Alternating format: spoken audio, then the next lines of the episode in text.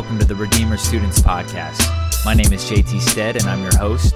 I'm also the student and outreach pastor here at Redeemer Church. And our student ministries exist to glorify God through the fulfillment of the Great Commission. Our whole goal is to come alongside parents in helping their kids follow Jesus Christ. And so what you're about to listen to is a sermon that was preached on our Wednesday night gathering from 6:30 to 8:30. And as you listen, I pray that you are encouraged and that you would be conformed more and more to the image of Jesus Christ as we behold him in his glory. So thank you for tuning in and enjoy.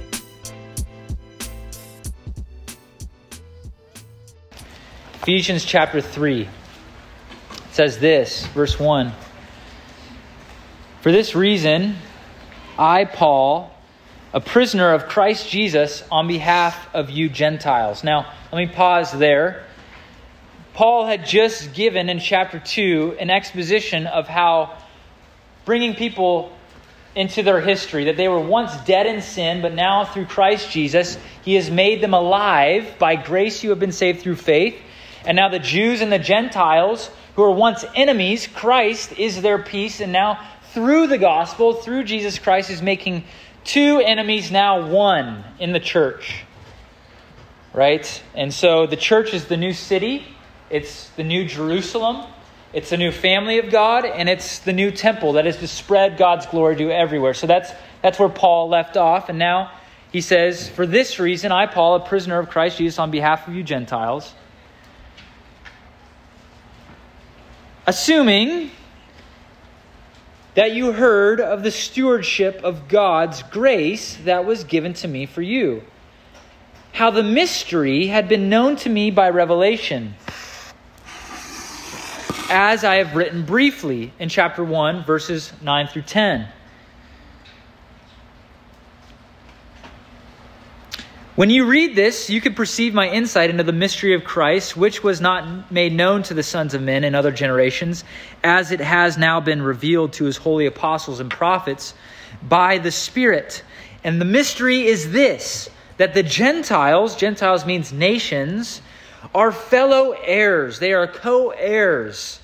They are members of the same body and partakers of the promise in Christ Jesus through the gospel. Of this gospel, I was made a minister according to the gift of God's grace, which was given to me by the working of his power. To me, though I am the very least of all the saints, this grace was given to preach to the Gentiles the unsearchable riches of Christ, and to bring to light for everyone what is the plan of the mystery hidden for ages in God, who created all things, so that through the church the manifold wisdom of God might now be made known to the rulers and authorities in the heavenly places. This was according to the eternal purpose that He has realized in Christ Jesus our Lord, in whom we have boldness and access with confidence through our faith in Him.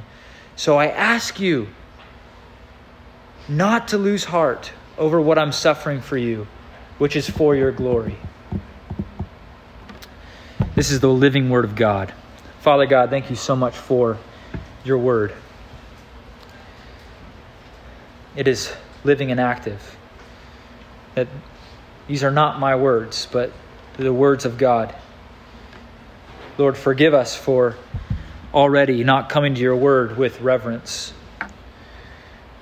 with not coming ready to hear what you have to say to us. Lord, forgive my heart for presuming upon your holiness or your grace that I could come and not confess my sins before you. Lord, you're a holy God, you're a righteous God. I pray that you would give us reverence before your word. I pray that you would speak to our hearts, that you would encourage us tonight in the gospel of Jesus Christ. Lord, but that we would just lift you high. And so I pray for each and every student tonight that this passage, um, that this message by the Holy Spirit would be applied to their life specifically tonight for the sake of your glory and their good. In Jesus' name, amen.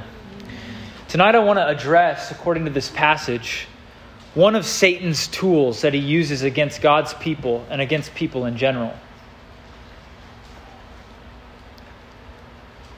And I could see that he's used it against many of you week in and week out. I see it upon your faces. I see how you carry yourself. I hear it from your life groups. I see it in my own office when students come to me. As they are feeling attacked by the devil week in and week out, or by their flesh or by the world. Many are attacked by it. Satan is subtle. He comes as an angel of light, and that those and that for those that are in Christ Jesus, though he cannot indwell them, Satan loves to oppress them loves to discourage Christians, loves to cause despair in the hearts of believers, and loves to keep non believers in despair, in discouragement, from ever coming to Christ. That is his goal. And that's what I want to talk about tonight is this problem, this device of discouragement. Satan loves to discourage, and many of you probably have come discouraged tonight. There's two different weapons. The two weapons of mass destruction that Satan loves to use is one is pride. And I see that too. Many coming here presuming upon God. I'm good. I come from a Christian family. I go to a Christian school. I'm good. I don't take these things seriously. I'm just, I'm just the, the joke. Uh, I just love to crack jokes and make sure people like me, and that's why I'm here. There's the pride, and then there's despair, the two weapons of mass destruction that Satan loves to use. And I want to talk about despair tonight. And a great illustration of the effects of despair on people come from one of my favorite movies, uh, The Dark Knight Rises. Bane, the villain, is Satan in the movie. Okay? So he is the epitome of evil.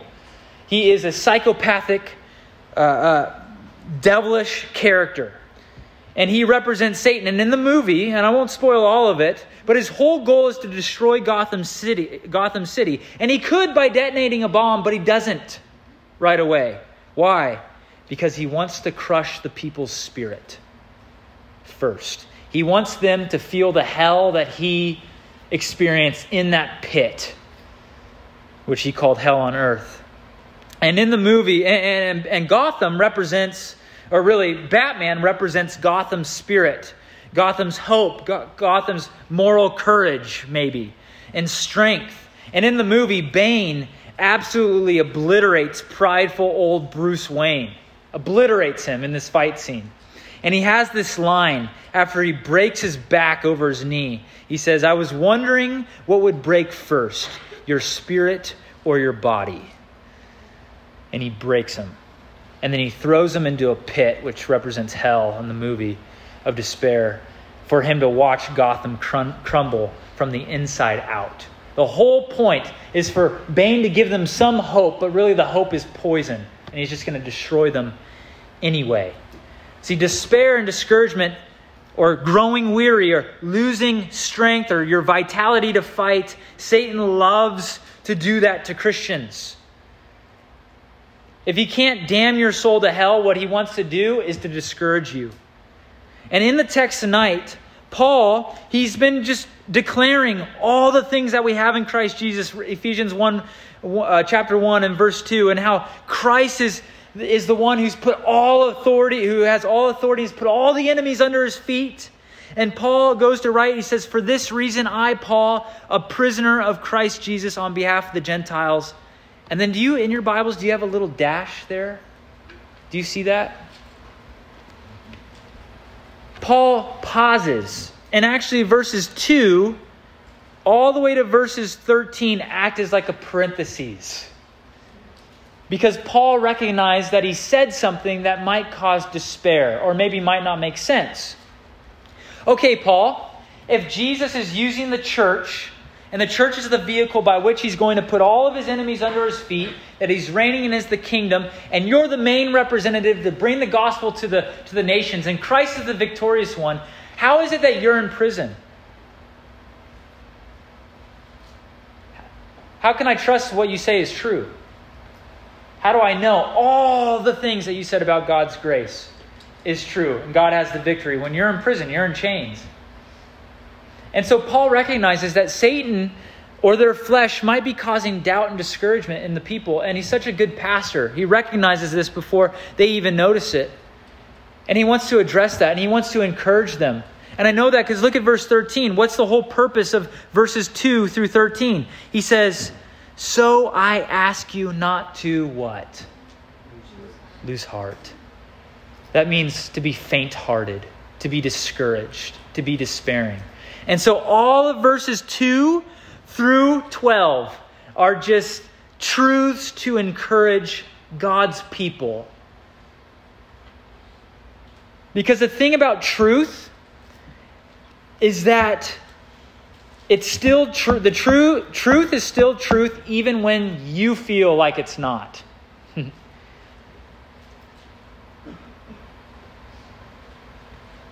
so, what about you? Satan loves to cast doubt. And it's true in this room. How can you say that the gospel is the power of God, yet I still can't stop myself from looking at porn week in and week out? You say God is in control over all, but my eating disorder controls me, it consumes me. You tell me the Bible says that Jesus is the all satisfying Savior.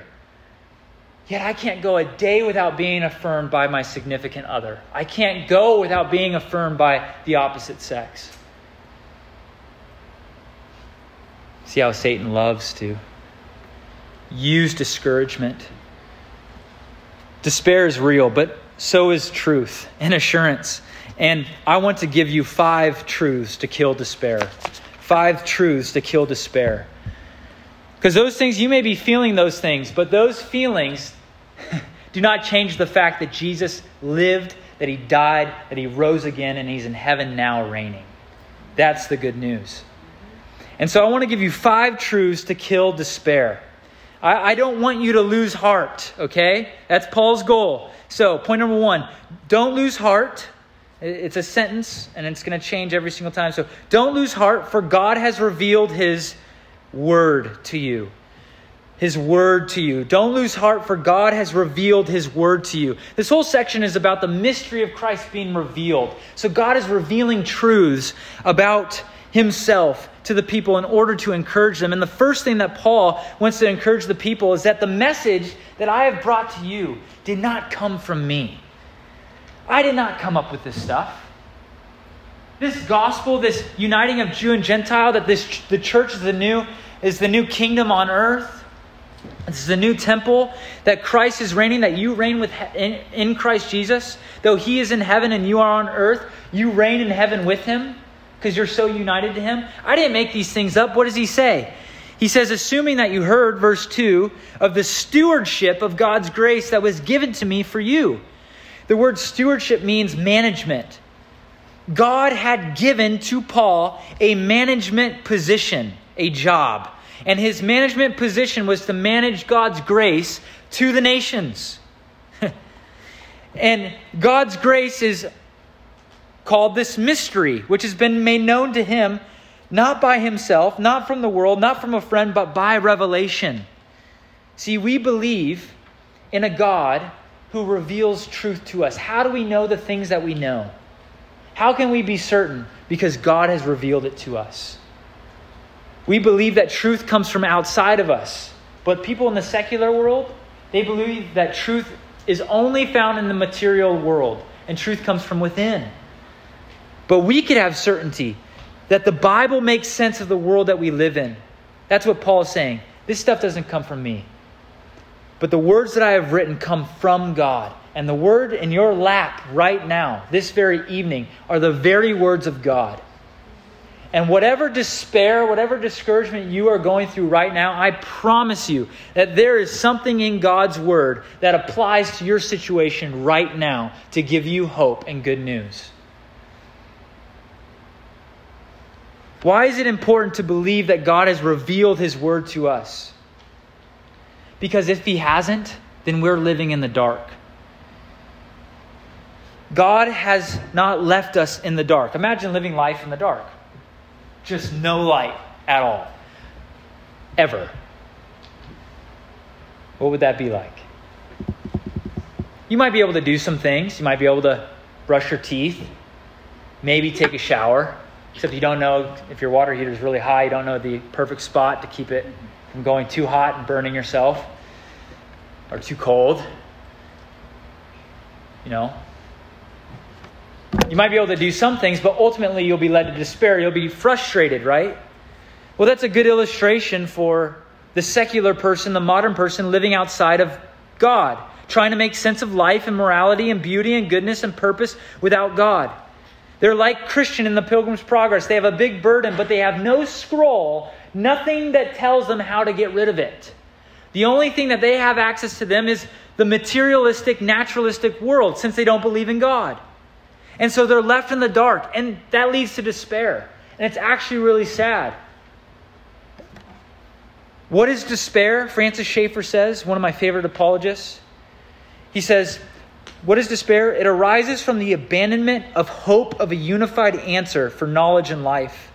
The modern man has given up his hope of unity and lives in despair, the despair of no longer thinking uh, what has always been the aspiration of men is at all possible. Since they've rejected God, they've rejected hope and thus embraced despair. But, Christian, we are not left in the dark. God, in His grace, has condescended and made Himself known to you in His Word.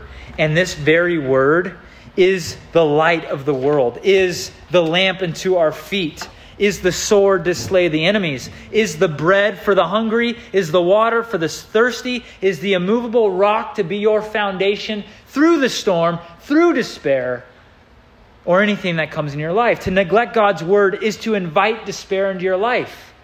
And so, if you are depressed, if you are in despair, if you are discouraged, perhaps you should check to see if your Bible has some dust on it. God has given us His Word to help us, to help you. He's revealed Himself to you. So that's the first thing Paul wants them to know. This thing, this, this gospel is not from me, it's from God. And the second thing he says, do not lose heart, for God has revealed the gospel for you. The gospel, the good news. Because you have to ask the question what is it that God has revealed in His Word? What is the Bible about? And there's so much confusion, even in this world. I bet you tons of your non Christian friends would love to learn what the Bible is about because they have false views about it, even your coworkers. What is the Bible about? Most people would say it's about rules, it's about living the good life, it's about following Jesus as an example. But Paul makes it clear that the Word of God is the story of good news to sinners who live in the dark, who live in despair, who live in sin. And what is this good news? It is the mystery revealed.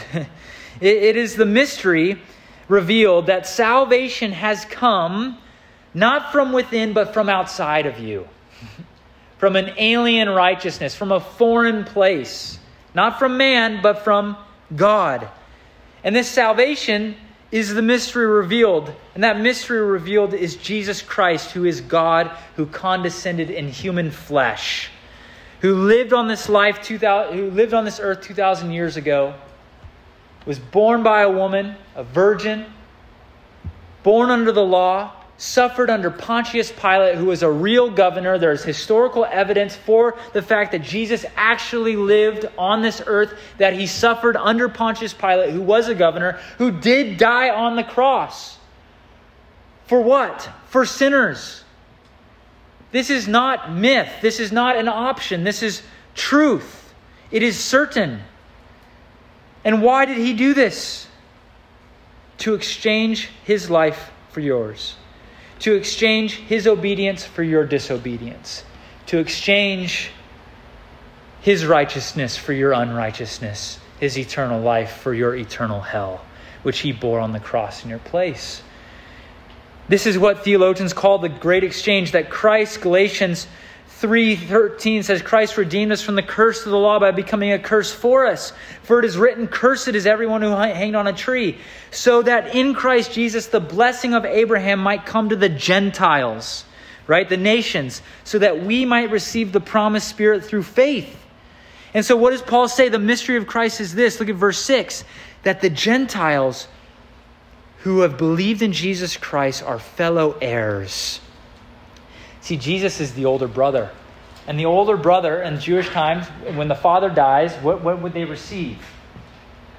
The inheritance, heir, and inheritance, right? They were the heir to all of the wealth. Well, Jesus Christ is the heir to all that God, that God the Father has given to us, given to him. But those who are united to Christ are also co heirs with him. so all that Christ has is ours. That's what God has revealed in Christ Jesus. And not only that, but if you believed in Christ, you're members of his body. You're partakers, you're sharers in the promise that was given to Abraham, to the Jewish nation, and now to all nations through Christ Jesus.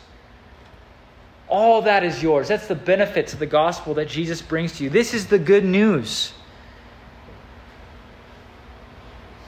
That Jesus Christ is the mystery revealed. He is the all sufficient Savior. And you know what? When Satan attacks Christians to discourage them, he always attacks the sufficiency of the work of Jesus Christ to doubt you. Things like, there's no way. How, how in the world could Jesus save you? Look at you. You did it again. You broke God's law again. You lost your temper.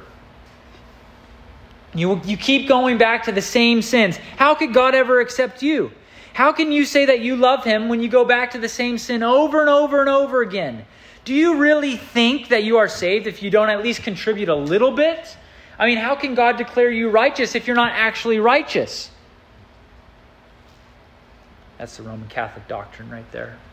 And to that I reply when Satan tempts me to despair and tells me of the guilt within. Upward I look and see him there who made a way, who made an end to all my sin. Because the sinless Savior died, my sinful soul is counted free. For God the just is satisfied to look on him and pardon me. That's the good news. That nothing in my hands I bring, but simply to the cross I cling. And so when the lies come, despair comes, you need to preach to yourself do not lose heart, for God has given me the good news of Jesus Christ for me, a sinner. And then, thirdly, do not lose heart, for God has revealed his will for you. And I get this from verse 8. So, Paul, if you think about him, he was on the road to Damascus, and his sole mission was to persecute the church. But God, in his grace, revealed the mystery of the gospel to him. And who is that mystery? It's Christ. And Christ revealed himself to Paul as he's on the horse. I just can imagine he's on the horse and Jesus shows up and the horse just bucks him off, does one of those backflips. Maybe the horse falls on him. I don't know. But he is flattened because the Lord of glory shows up. Look, Paul is Saul. His name is Saul. He's not pursuing Christ. He's not asking Christ into his heart. He's not seeking Christ. Christ pursues him and he flattens him on the road. And then he saves him by grace. And then he says, You know what? You who used to kill Christians, I'm commissioning you to bring the gospel to the nations. I'm giving you a purpose. I'm giving you a meaning in life, a goal. And what is that goal? Look at verse 8. He says, This grace was given to preach to the Gentiles the unsearchable riches of Christ and to bring to light for everyone what was the plan of the mystery hidden for ages in God who created all things. I love that. God, God in Christ has given Paul a new mission, and it's to preach the gospel, to bring the light. And it's so funny, it's so ironic why he uses the word light there. You have to believe he's remembering his conversion. The light that blinded him is now the light that he's bringing to all who are blind to open their eyes to Christ. Why, why is it important for us to know the will of God, the revealed will of God? Because it brings meaning and purpose for each and every one of you in your lives. One of the causes of despair and discouragement in our church, in particular, is that among the young people going into 20s, and especially the young men in our church is Satan loves to cause despair and discouragement by making them aimless and purpose, purposeless, by removing all meaning from their life, from by giving them the lie, by, by, by giving them lies to believe that they're worthless. If you remove the purpose from someone, you could kill the spirit. Because people are like trains. It's a good illustration. They are made with a particular destination. God created each and every one of you with a, a particular destination, a, per, a particular goal, a particular end, a purpose. And what is that end? What is the last stop that you are to go as a train? It is to seek first the kingdom of God and to glorify God and enjoy Him forever. But the problem in our church, and especially in men and women, young men and women, is that they have substituted our ultimate, you have su- substituted your ultimate aim with worthless and inferior aims in your life. And that's Satan's goal. It makes him so happy because he doesn't need to turn you into a cannibal or a murderer. All he needs to do is to make sure that you don't live for the purpose God created you. And so, if he could get you to pursue as your ultimate aim inferior things like sports, like entertainment, like video games, your career, trinkets, toys, fashion, your career, companionship, or even marriage. If, if, if Satan can convince you that that is your aim, your end, he has won. Despair is on the way. Because it's just idolatry. That's what it is. If you make those things the end destination, you are on the road, but nothing but in bitter despair because none of those things will satisfy you. And so Satan's whole goal is just to get you derailed just a little bit off the tracks, or maybe to stall you out with discouragement when you are made to pursue Christ and Christ alone. And I have to ask you, you have to ask the question, could you imagine the work of the gospel that could be done if each and every one of you were pursuing the purpose in which you were created wholeheartedly. And what is that? It's to believe in Jesus, to follow Jesus, and to make disciples like Jesus. How? By preaching and teaching the gospel, by sharing the unrich, un, unsearchable riches of Christ, to, be, to share the light of, with the world. That is what you were created for. That is the ultimate end. And so everything in your life, everything that you do, needs to be for the, the future goal of that. That end. To preach the unsearchable riches of Christ. That's what you were made for. To bring glory to God. And that's what the gospel brings. You were once living for yourself. Your ultimate aim is you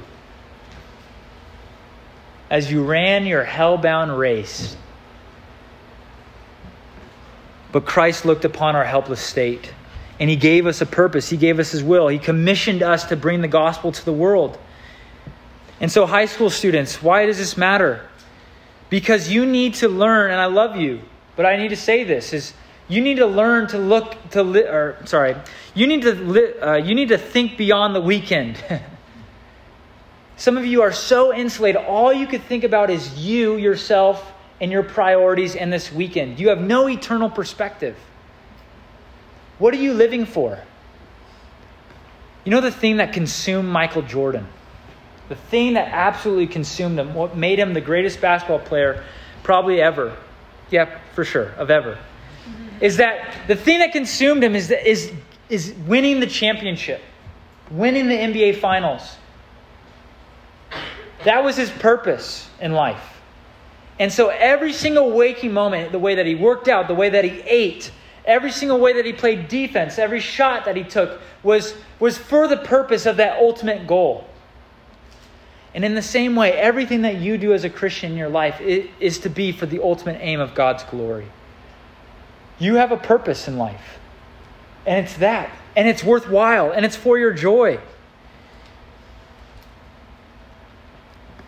What are you living for? That's my question to you. And whatever that thing is, is it something you will be thinking about on your deathbed, saying, I wish I did more of that? Really? When you're, when you're on your deathbed, Are you going to be saying, man, I wish I practiced more basketball? I, I mean, I'm for that. I'm for working hard in sports. But we got to keep the old, and you could do it for God's glory. Uh, I wish I got better grades in that class. I don't know, whatever it is. Jonathan Edwards, at 19 years old, and I have all of his resolutions in the back, he wrote these resolutions of how he was going to live his life. And he said this I'm resolved, resolved never to do anything which I would be afraid to do if it were my last hour of life. That's a good question. As you're sitting, as you sit and you scroll and you play your video games and you play, watch YouTube for hours and hours, is that something, never to do anything that I, thing which I should be afraid to do if it were my last hour of life? That's how you should live. For the aim and purpose of God's glory.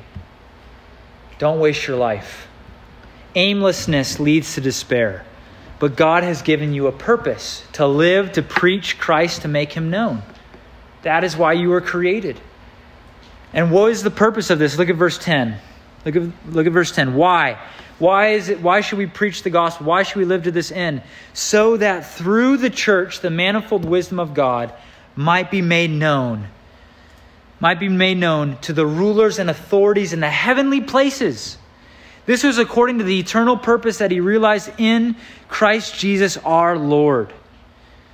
That's crazy. So, the reason why we are to preach the gospel is so that the church that you are a part of would proclaim the manifold wisdom of God to the rulers and authorities in the heavenly places.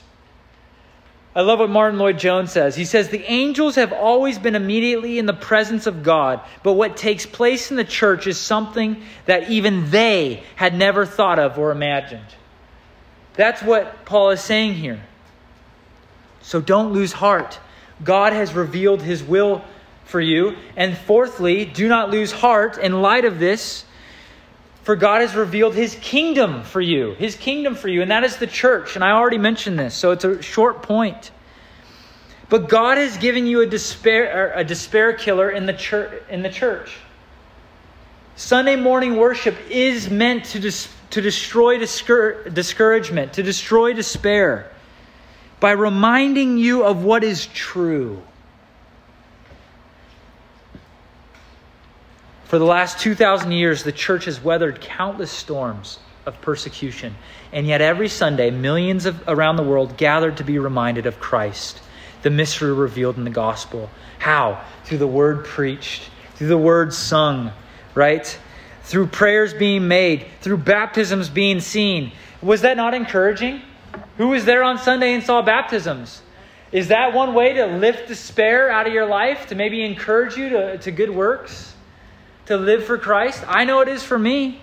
It's an encouragement to know that nothing that I, nothing in my hands I bring, but simply to the cross I need to cling. Right? It's not my good works, but Christ. God has given you the church to encourage you. So it is no wonder that the more people stop attending gospel centered churches, that the more anxiety and depression and suicides arise. There's a correlation here. It's no wonder that many youth don't youth youth groups or people in youth groups don't care about the deep things of God because they've been conditioned by our culture that sports or family or football are more important than going to church on Sunday. What else are you going to do with your life? You only get one life, right? And God has given you the church to live it for the, for the utmost of His glory. And when you live according to His will in the church, you're doing it in such a way that the angels in heaven are looking, saying, Wow, this is amazing. And when you take part in the kingdom of God, which is the church, you are a part of his pilgrim army that is subduing the enemy day by day and week by week as we declare that Christ is victorious over all. That's why you go to church on Sunday. And when you miss out, you're isolating yourself. The church is God's means to fight despair, and Paul reminds the Ephesians church of that. That that's God's eternal purpose. And so lastly, the fifth truth to kill despair, do not lose heart, for God has revealed his heart for you, Christian. I love this last verse. He says this In Christ Jesus our Lord, verse 12, in whom we have boldness and access with confidence through our faith in him. So I ask you not to lose heart over what I'm suffering for you, which is your glory. Paul reminds them because God has spoken in his word. He has given you the gospel, He has given you the will of God for your life, He's given you the church. And so you can come to the Father with boldness. Free access. How? Through faith in Christ Jesus. The Father, believer, loves you. He loves you. God loves all of his creatures. He loves each and every one of you, but there is a special love upon his children. And Satan loves to twist the character of God in order to bring despair in your life. As a father of my little one, there is much that I would love to give Eden even as we're going through the adoption process right now, we are asked by our caseworker, what is one thing that you would love to give to your adopted child? It's a really good question. So there's a lot I could give them, a lot of material things that I could give them, maybe food, shelter, family. There's many things I'd love to give my child. So many dreams I have for Eden, so many desires and prayers to pray on her behalf, and any parent knows what that is like, that feeling. But out of all the things that I can give her, or any of my children, the one thing that I pray that she learns is that no matter where she is in, no matter where she is in life, no matter the heartbreak, the pain, the suffering which will come her way, no matter what sin will beset her and entangle her and hold her in bondage or danger or circumstance that comes her way. The one thing I pray that she learns is that she could always run home and the door is always open, and that she will always be received by a loving Father who will embrace her in kindness and love and grace. And I'm not talking about me, I'm talking about my Heavenly Father. That no matter where she's at, she has access through Christ Jesus to the Father. And there is nothing. I was praying with a dear saint at prayer night, and he was he was so discouraged. He said, I'm not ready to come. I have too much sin. And he's praying this. And I and I had to semi rebuke him in my prayer and says, There's nothing more joyful, there's nothing that gives God more joy than the worst of sinners coming to him. Where else would they go? It's like a doctor who brings the only cure to sick people, but the sick don't come to him. But when they do, he's happy because he, he has the cure. And that's the Father's heart towards sinners when they come. That's one thing that Paul wants his people to know that if you ha- are in Christ Jesus, you have access to a loving Father. And there's nothing, nothing brings more joy to the Father than sinners coming to him. And there's nothing that grieves his heart more than sinners to reject him for another lover. There's only one person in the prodigal son story that's running at the end. Who is it? It's the Father. It's the Father. He's the one that's running. And that's that's the good news. If you don't know Jesus Christ, despair is all that is coming for you eternal despair and damnation and hell forever. Or you could run home to a Father who will embrace you. You could have boldness and access in Christ Jesus through faith in Him. Brothers and sisters, I ask you not to lose heart for God has revealed His word, the gospel, His will, His kingdom, and His heart for you, all in the person of Christ. And so look to Him. Look to Him alone. Look to no one else but Him, for He is the great and glorious sun that evaporates the clouds of despair. Father God, thank you so much for the gospel, the mystery of Christ revealed. You're such a loving and gracious God. And I pray that many would come to you to find their loving embrace in Christ Jesus. Lord, for those that are in despair right now, the pit of despair, I pray I pray that they would just simply look up. Just look to Jesus. That they would come home by faith. Doesn't need to be a strong faith. It's not the degree or the strength of faith that saves, it's the object of, of faith. And even the, the, the, the slimmest, smallest thread of faith is enough to carry the worst of sinners across that great chasm of hell into the loving arms of Christ forever and ever. God, thank you for the gospel. We love you. In Jesus' name, amen.